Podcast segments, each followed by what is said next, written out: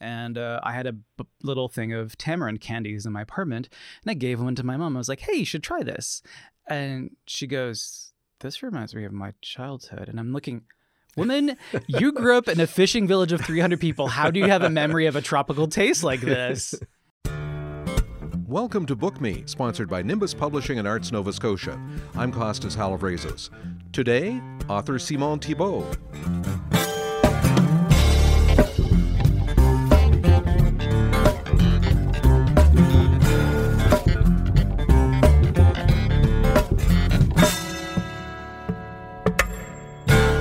When you're cruising the shelves of a bookseller, deciding whether to buy a particular cookbook is like speed dating.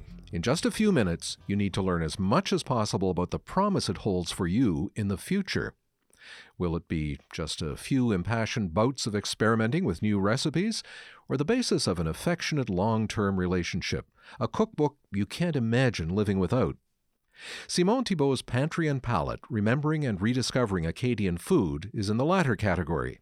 If you care about the soul of a cuisine, its roots and its signature ingredients, the way dishes are prepared and on which occasions they're served, then you'll be savoring this book for years to come, not to mention the recipes.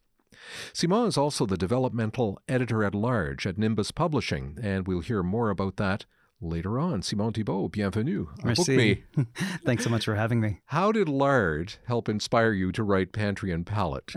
uh, it's always it's true. I do tell this story a lot, and it's one that engages people in a fun way. Um, I am lucky enough to have a father who goes hunting. Um, he goes hunting for all kinds of things, and usually rabbit is one of the things that he delivers to me. And I was thinking, what am I going to do with all of this rabbit? Well, actually, hare, technically wild Right. hare.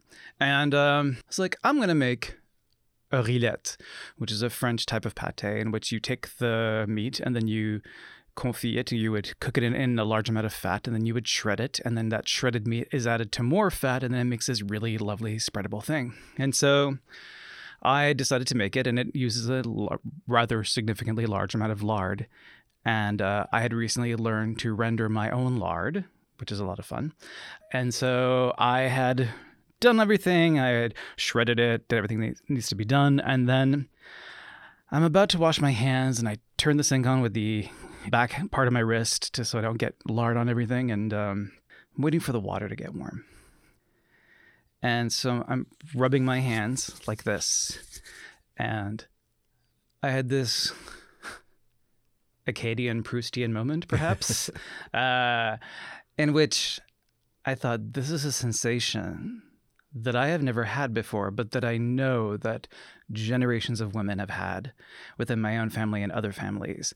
This feeling of this smooth, silky, very animalistic sensation of cleaning, but also just the very tactile sensation of what it's like to have something like lard covering your hands as you've been doing something that you'll be able to eat for an extended period of time. And it was a very tactile moment that I wouldn't have been able to experience about my own culinary history and heritage that otherwise I think I ever would have been able to encounter in any way, shape, or form. Unless you get back to the, the real essentials of dealing with lard. Exactly. Both hands, getting both hands into it. But you had to make a decision about whether to actually write about this this moment and everything it meant to you. What set you on that journey to to write a book about Acadian cooking? It's funny. It's I had to be invited to do it, and not by my own family or by my own need. I had to be invited actually by Nimbus.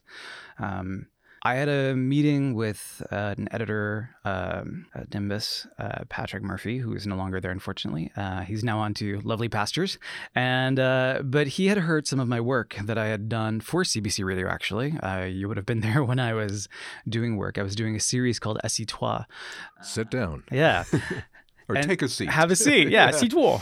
And so uh, it was all about food and culinary history and culinary heritage and looking at food in this very kind of personal way of how food has impacted people's lives and who they are as individuals.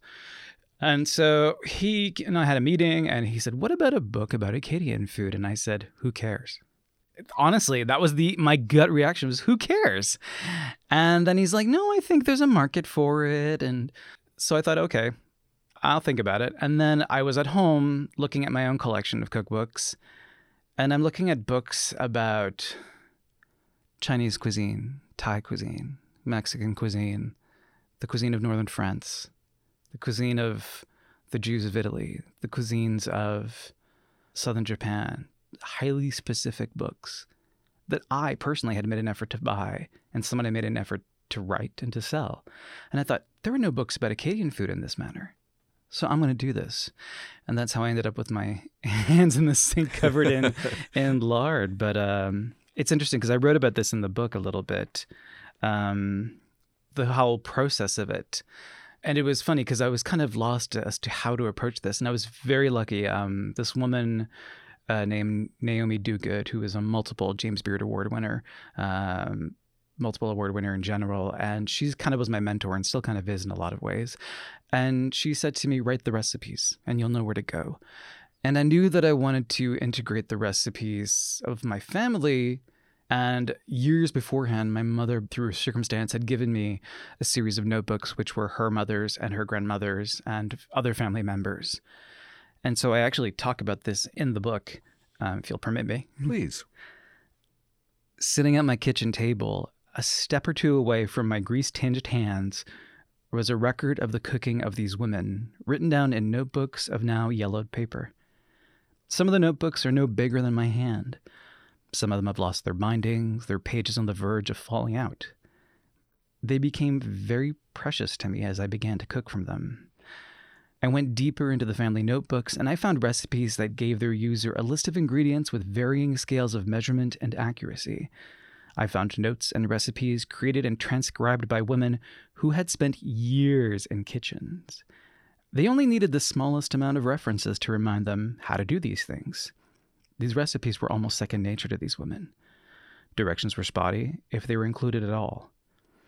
I had my work cut out for me. But the more I cooked and the more I baked, the more I figured out the missing pieces of these recipes. I came to revere these Acadian women and other women like them. I started digging elsewhere for more recipes like these in an old ladies' auxiliary cookbook and from other Acadian regions in the Maritimes. And eventually I had enough to make up the contents of this book, and it is devoted to the collective and semi collected works of women who cooked for and amidst generations of Acadians. There's your explanation. Now, people who immigrate from wherever to wherever uh, add ingredients that they encounter in their new home, sort of meld them with uh, some of the traditional recipes they might just carry in their minds. But uh, I found in this book about Acadian cuisine some some real surprises about uh, ingredients that became normal normalized. Well, how about tamarind? how, how did tamarind, of all things, end up in Acadian pantries. And perhaps you should explain what it is for people who haven't run across it here. So tamarind in its truest form is actually a it is the is a type of fruit. It is a pod-like fruit that has a rather sticky, sweet and sour filling filled with seeds. Um, anyone who has ever been to an Asian grocery store, especially South Asian or Southeast Asian, would have seen plastic wrapped blocks of just the pulp. Um, you can sometimes find the pods of a sweet version of tamarind in international grocers or whatnot. But um, again, one of those weird synchronous moments. Um, I knew tamarind because I cooked a lot of Southeast Asian food and a lot of South Asian food, Indian cookery and Thai and whatnot.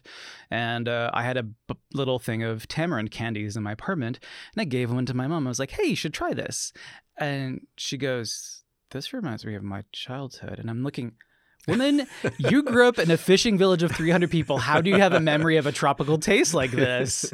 And then I fell into another rabbit hole of discovering how, because a lot of Acadian communities and a lot of like Atlantic Canadian and New England communities would have been sending salted fish and various or smoked fish in various forms to the Caribbean islands. And that is where the trade of that type of foodstuffs uh, molasses to, as well. Exactly. That is where molasses uh, is why it is so intrinsic to Acadian and Atlantic Canadian pantries, as well as um, nutmeg and cinnamon and cloves and all these things, because those foods would have been grown there, but those would have been brought to that region through um, various diasporas, and also so like South Asian diaspora due to British. India at that time would have been a British colony, so indentured servitude, and I'm using the word in air Mhm. quotes around here. We're actually talking about slavery, um, and so these things that I brought about, and so something as simple as a candy in your home or um, an ingredient has so many layers and so many connections. And I do have to say, I, the thing I have appreciated the most about after now that this book has come out has been so many people coming up to me in my community where I grew up, but also in the larger Acadian communities um, throughout Atlantic Canada. Has been people saying to me that they had no idea that there was this depth to their own culture and their own culinary heritage. And it's been really illuminating for them, but also for me. And I've really appreciated it. Now, the book is Pantry and Palate. We've uh, just discussed how tamarind a- ended up in Acadian pantries. But uh, when it comes to palate, uh, many Acadian foods and condiments have a real edge. And I'm thinking especially the ones with the salty edge, like Oh, the yes. uh, oignon salé. I'm always fascinated how people respond to oignon salé. Uh, I did an interview in uh, KCRW's Good Food uh, in California, which is probably one of my favorite radio shows. It's an NPR station based out of there. And uh, the host there asked me, she's like, tell me about the oignon salé. And I'm thinking, because to me it is so rudimentary and so. It's in every home in southwestern Nova Scotia. It is Salted so, onions. it is so ubiquitous. But you were to talk to Acadians and also to Quebecers about the tradition of salting certain things in certain ways, and especially green things. Um, like the herbs. exactly, les herbes salées, which you would find uh, in Quebec and in parts of New Brunswick, and um, whether it be a mix of herbs or just one herb, or where I grew up, it is salted scallions or green onions. But I mean, you go through any population where there have been Celts, there tend to be salt mines or salt wells, and so French to some degree were previously Celts, Gallic. That's pretty much where it is. That's where that whole thing comes from. And it's one of those things that it used to be out of necessity.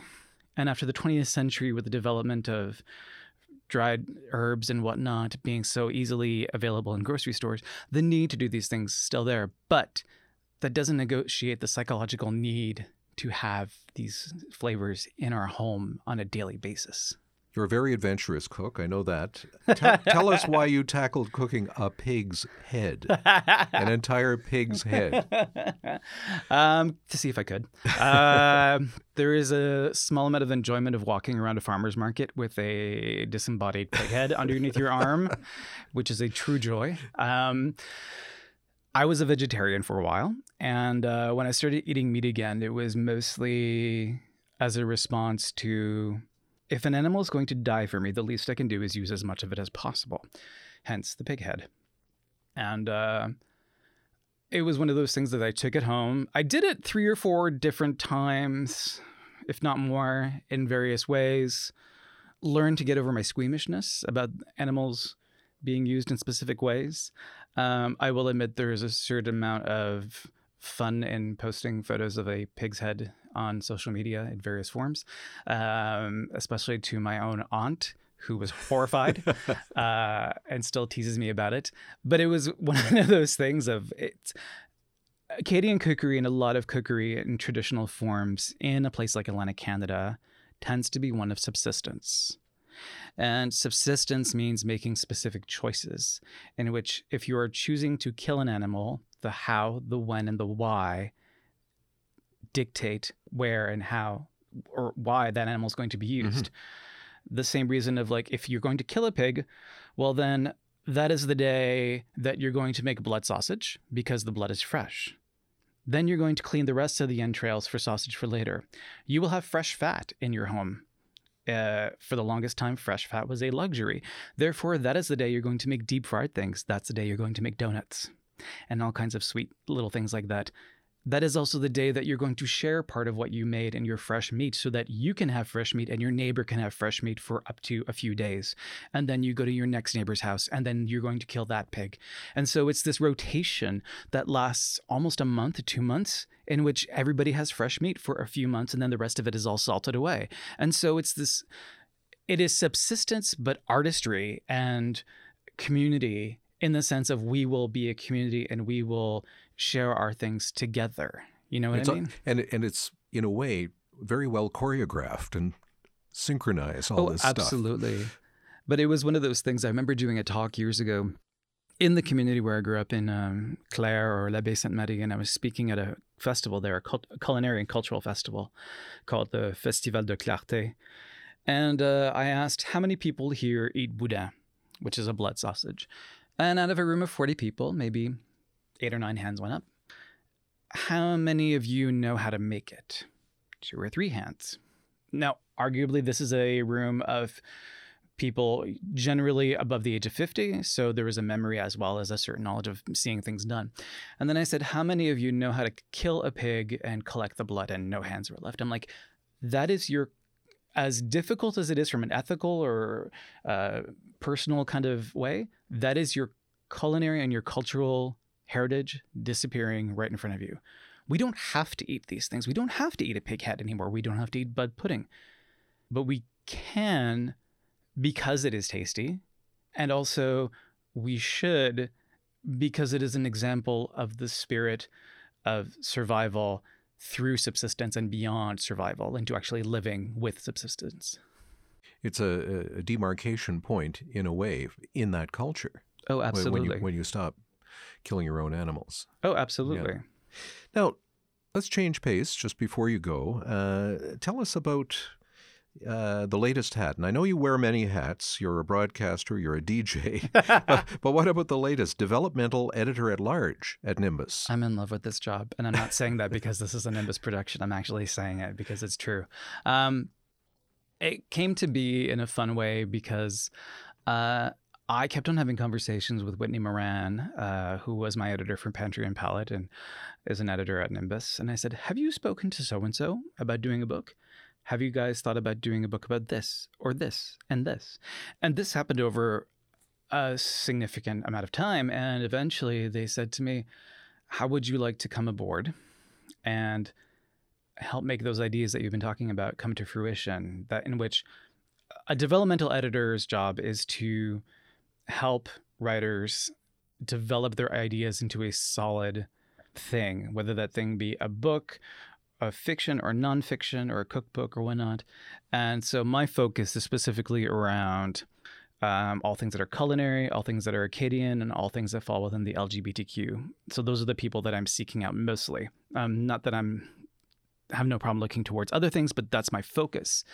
And um, the way that I'm doing that is it's kind of like being a coach to someone. It's going up to people who that you know that have interesting stories to tell either they have already told them to you or in public spaces or to amongst friends, and then helping them understand how to make that story come to fruition, but also an understanding of the publishing industry and an understanding of what it is to write a book.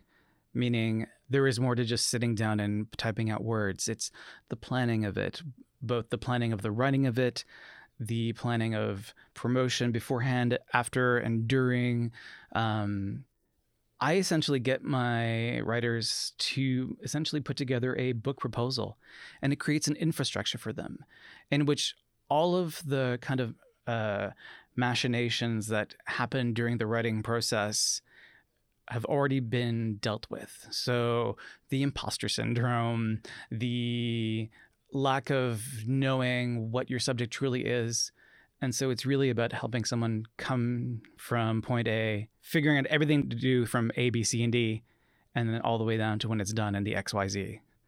I just finished recently working with someone who we're hoping uh, it'll be picked up by Nimbus, but it looks like it probably can and or will be. But it's one of those things that she feels now that she could write the book much more comfortably because she knows what she's in for. Yeah which when you start writing a book, if you don't know what you're in for, you're in for a rude awakening. it's more than just putting words on a page. Absolutely. Well, Simon, thank you very much for coming in to book me. Thank you so much for having me. Simon Thibault is the author of Pantry and Palate Remembering and Rediscovering Acadian Food. To hear conversations with more of the people who create books in Atlantic Canada, go to bookmepodcast.ca or just pop book me with an exclamation mark in your search engine. If you'd like to rate and or review our podcast, you can do that on iTunes. Book Me is sponsored by Nimbus Publishing and Arts Nova Scotia. Thanks to the Halifax Central Library for the use of its studio. Our producer is Robin Grant, and Lynn Fox knows all the technical ingredients for making a delicious podcast. I'm Costas Halavrazos. Now, let's go read.